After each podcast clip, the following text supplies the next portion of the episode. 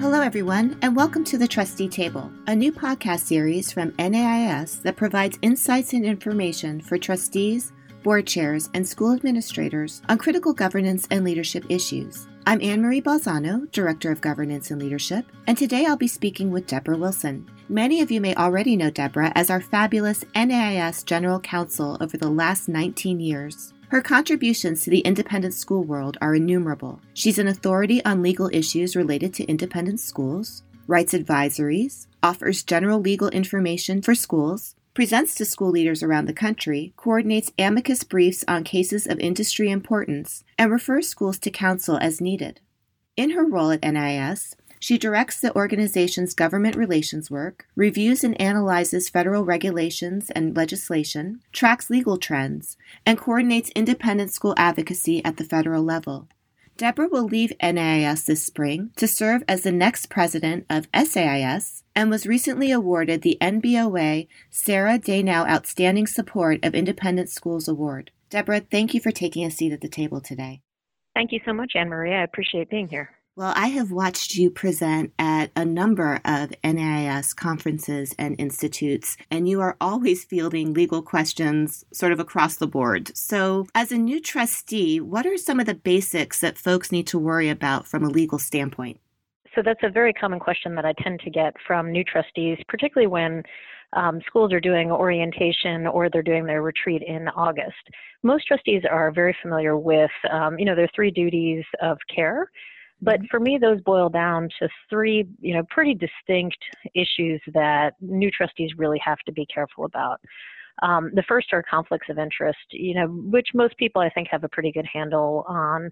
If you have, you know, some kind of interest that comes into play that might make your uh, participation in a school decision, you know, whether by voting or conversation, uh, sort of suspect. Um, you know, if the overall school community would find it unusual um, or you know a little suspicious if you were involved in something chances are pretty good you have a conflict of interest most schools tend to have a conflict of interest policy so that you can disclose those to the executive committee of the board just so that they're aware of a conflict of interest.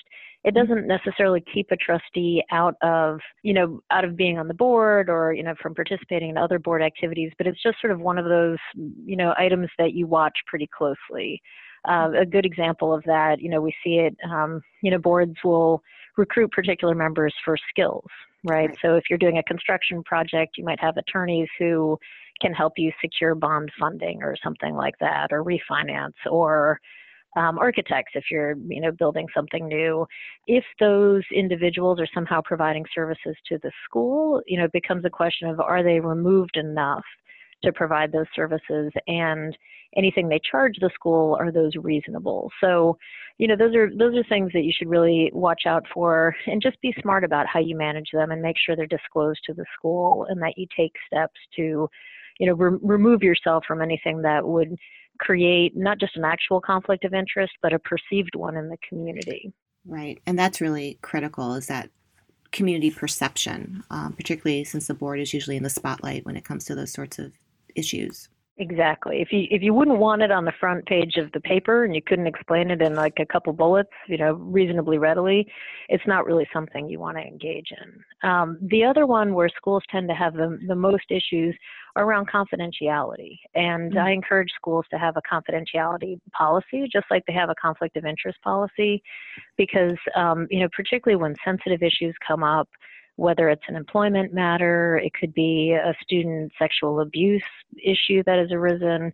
All of those kinds of things are so incredibly important for boards to be able to trust and respect the confidentiality of the boardroom. Mm-hmm. Um, particularly, like I said, you know, when it's a it's a sort of a high profile issue like that, that it's incredibly important for the school to be speaking with one voice. Um, you know, the that confidentiality piece and this includes spouses and friends and teachers and kids and all of those things. That confidentiality of the boardroom really needs to be sacrosanct. And finally, the last one for me is your overall ap- approach to the board. Um, you know, you really cannot be asleep at the switch.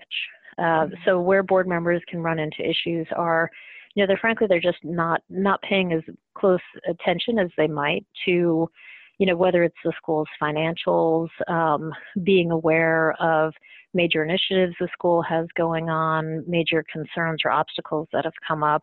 You know, board members really need to be prepared for board meetings, being staying on top of the budget and what they're being told by the school's leadership team or the board's executive committee because those sort of seemingly little things can snowball mm-hmm. into big things mm-hmm. and if the the board is not really fully engaged um, and really tracking what is happening you know, little problems become big problems. You know, it's almost like skipping those annual dentist visits or something like that. and those those little things that bother you can can you know turn turn into a, a, a very big, very expensive problem in a pretty short period of time. So, you know, for me, conflicts of interest, confidentiality, and just just really being aware and really tracking what's happening with the school are, are you know those are those are sort of the three big issues that that new trustees really need to to be aware of as they're entering board service I appreciate you sort of outlining those in those three different buckets. And you said that sometimes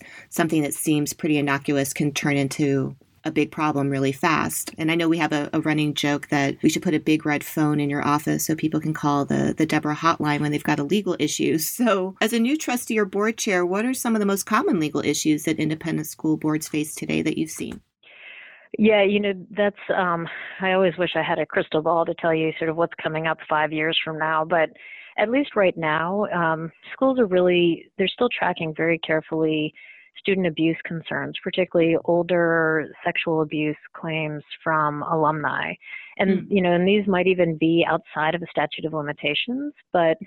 you know, when alums come back and they disclose to the school that something happened when they were a student. So they might have been abused by a, a teacher. They might have, you know, been new alumni. We've had a couple of these come up where they've been um, sexually assaulted by a teacher after they've graduated, pretty soon after they've graduated. And they're, they're really difficult scenarios to to hear and for a school to manage. Um, and um, but that's that's probably the number one thing schools are really looking at. And NAIS has a lot of resources we've developed to help schools with that issue. I'd say the second one are peer-to-peer sexual assault claims, um, and these are coming up right now. So the the student sexual abuse ones, you know, occasionally something will come up that's a current case, but most of those tend to be historic cases from the 70s, 80s, and even into the 90s. Mm-hmm. But the peer to peer sexual assaults are. Um, they're much more common right now, uh, particularly among high school students, and a lot of times it's off-campus activity. And we have resources on this now, but it's it's important from a trustee standpoint to understand that those can happen as young, you know, we see them even into elementary school. So mm-hmm. it's not just the high schools, but elementary schools, middle schools, and high schools. And, um, you know, for schools to have good protocols around that. We also were looking pretty closely at travel with students. There was a pretty big claim against one of our schools. It was an almost $42 million verdict against the school for an injury a student had um, when she took a trip to China. So a lot of schools have been sharpening their protocols around international travel in particular, but it, all of those same principles apply domestically, particularly on overnight trips. Mm-hmm. And then, you know, finally, um, employment related issues have been growing, particularly as our workforce has been aging. So we see more age discrimination claims, um, more disability related claims. That's pretty consistent across all employers now, but our schools are definitely seeing see this too, particularly with a slightly aging workforce. So for me, those are probably our top four right now. So student sexual abuse, peer-to-peer sexual assault, that travel with students, particularly those overnight type trips, and then those employment related issues. So, I'd, if I had to pick a top four, I'd say those are probably them. Yeah, those are pretty incredibly significant. And and as I'm thinking about those um, from the school standpoint, my first instinct is to go, well, then how would I minimize the risk for those kinds of things. And I know that you often field those kinds of questions around risk management. So, in your opinion, what are some effective first steps when evaluating risk at a school? You know, a lot of these issues they, they cause a crisis, and you know, we've gotten pretty good at managing a crisis, but that's really no way to live. And so, we've done a lot of work with United Educators. Um, United Educators is an insurance company that works just with educational institutions, um, looking specifically at risk management. Um, they've done a lot of work with higher education, and they've done more and more work with independent schools. But the trick has been to say, okay, what is a what is a functional process for risk management in independent schools? Because we're obviously a lot smaller than higher education, and mm-hmm. higher ed delved into this a few years ago, kind of hook, line, and sinker. So when when independent schools are looking at this, you know, we can start from, you know, the push can come from the board, it can come from the administrative team but but either way for the school to start a a process just to get a handle on their risks to kind of give themselves permission to create a process to identify the risks that the school is facing and then to start you know kind of biting off what you can chew every year. So it could be three to five risks.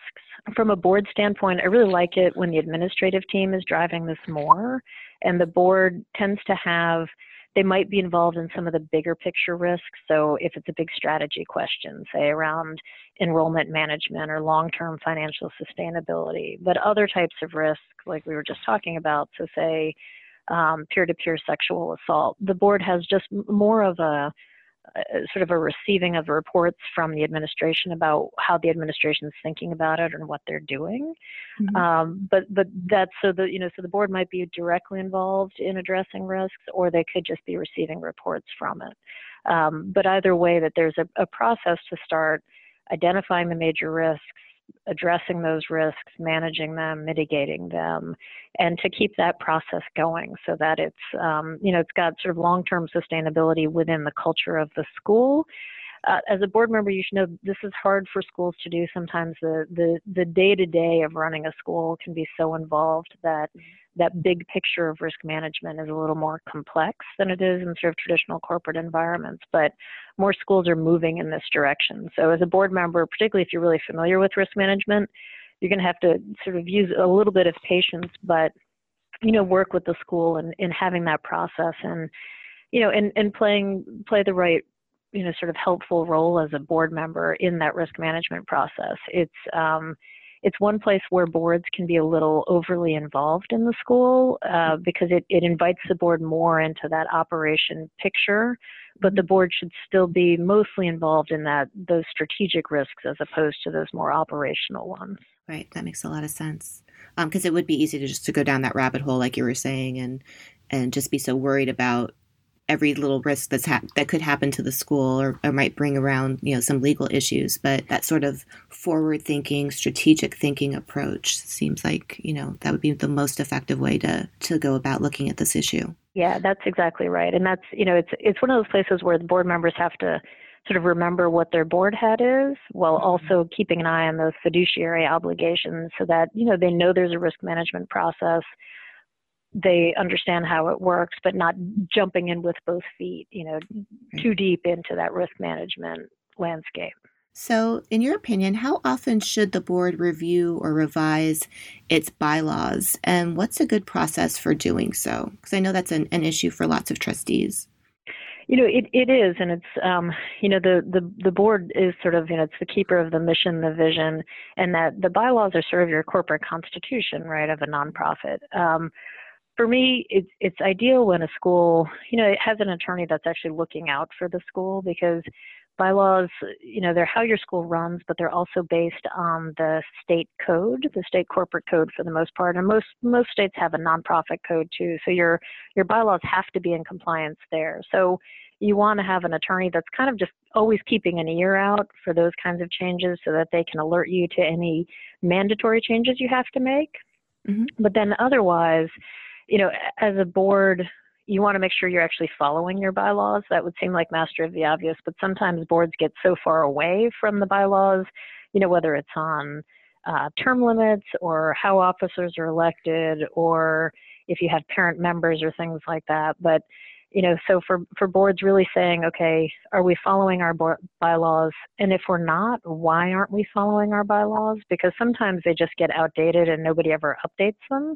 Mm-hmm. But it's important to follow them. So if you, you find that you're deviating from them a lot or you're using your supermajority to work around them, that's a sign that it's really time to update your bylaws. That that whatever the the systems or the processes that were created in the bylaws, they're they're not working for your school at the time. And that's really it's okay to update them, but it's not okay to constantly be out of sync with them. So that's sort of, you know, one sign that you you really need to update them. And then for me, a full review about every three to four years just to make sure that everything is working the way that it should, I think is really helpful. Um, you never want to set your attorney just loose on any document. So, you know, so if you find, look, we're a little bit out of sync here, that's fine. Start, you know, kind of writing notes and kind of redlining and teeing up sort of what other processes might work for you. So if you're, you know, if you find that your term limits are too short, um, or you don't have, you, you know, trustees don't have enough terms on the board for you to maintain institutional memory, what other mechanisms might you like to see in there that will help you maintain institutional memory while being sure that the board is refreshing pretty regularly? So you can make those suggestions to your attorney and then meet with them so that they have sort of a list of specific issues you want them to address rather than just you know, a friend of mine calls it the leaky faucet problem. You never want to set an attorney loose on the leaky faucet because they bill you in six minute increments. So, you, you know, that's, um, you know sort of that's that's how you want to go about it. And that full review the attorney generally they're just going to be looking from their vantage point at a compliance issue. So you know ideally you have the attorneys thinking about compliance regularly for you. If you find you're out of sync with your bylaws or you want to do some updates that makes the way you run your board more efficient or more effective. Mm-hmm. um, and then that full review every three years it's just sort of a good time to do a gut check to say okay are we are we there there's no hard and fast rule on that three years. It could be three years, it could be four years. Some schools every do it every five years, but you just want to make sure that it's on that that schedule for review you know, so that somebody's really thinking about it and looking at it every few years. And that makes a lot of sense. And I think it goes back to what you were saying earlier about trustees just being sort of ear to the ground a lot and and this comes in even their in the boardroom right and having your ear to the ground even with bylaws because you know it is a, a form of i would say almost like reflective practice like is what we're doing working?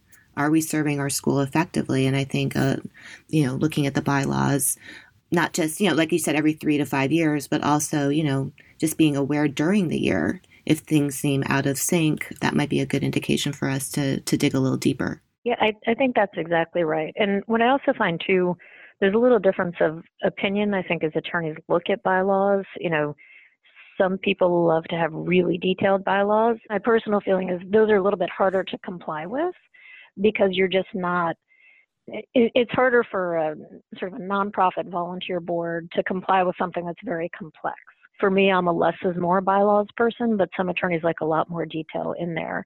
And, you know, in schools over time, their culture might shift, and that's really okay as long as you're you're keeping those bylaws up to date to reflect where where your board is and, and what good practice looks like. Mm-hmm, exactly. So, what should the board know or be thinking about when it comes to the head's contract and compensation? Yeah, that's an excellent question. As you know, the board only has one um, employee, the head of school, one direct employee, the head of school. And, um, you know, there are a couple of key things you should know about a head's contract and compensation. First, um, because all of our independent schools are nonprofits, the compensation for the head of school must be reasonable. And it's like the IRS definition of reasonable. There's a sort of specific regulatory structure called intermediate sanctions and it's basically designed to ensure that nonprofits keep the compensation um, for you know the heads of nonprofit organizations and other key employees at a reasonable level.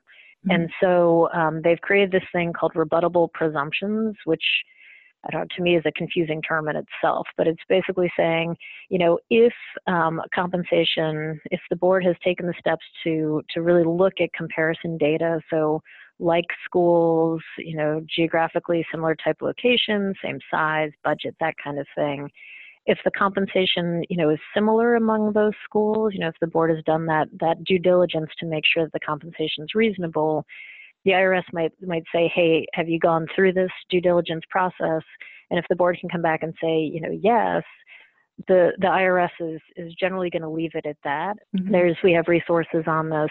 Um, there's a, a, little process to go through just to pull that you know comparison data together, or to work with a consultant to come up with that comparison data, and then the whole board is supposed to vote on that compensation. So this is a big big piece for the from the IRS's standpoint that all of the board members of the nonprofit should know the compensation of the head of school Some schools do this, some schools don't. Ideally, that's what the IRS is looking for, that the board has actually voted on that unless there's a conflict of interest in play. Mm-hmm. So that's that's sort of the first piece from the compensation standpoint. On the contracts front, um, when you're getting into a new contract with a head of school or you're renegotiating, the the really key terms um, that you want to look at are the the the clauses that allow you to let a head of school go. There's usually a, a for cause um, piece, and then there's a not for cause piece. So, for cause, if you're letting somebody go, is pretty obvious. Mm-hmm. You know, a lot of times it might be are they embezzling something? Has something truly terrible happened? They've been, you know, grossly negligent in their duties. The other one is more of a not for cause, and it's um, it's kind of the fallback so that if it's not very clear you're letting somebody go for cause, but for whatever reason that relationship isn't working out, that's something that the board can use to sever that uh, agreement, sever that arrangement.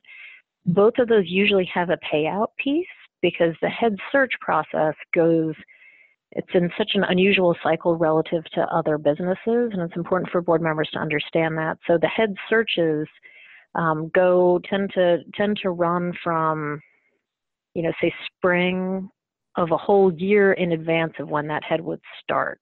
So they've got to be part of that cycle, and they tend to end getting into, frankly, December, January at the latest. So if you fire a head in June or May, they won't be able to necessarily start another headship job until the following July 1.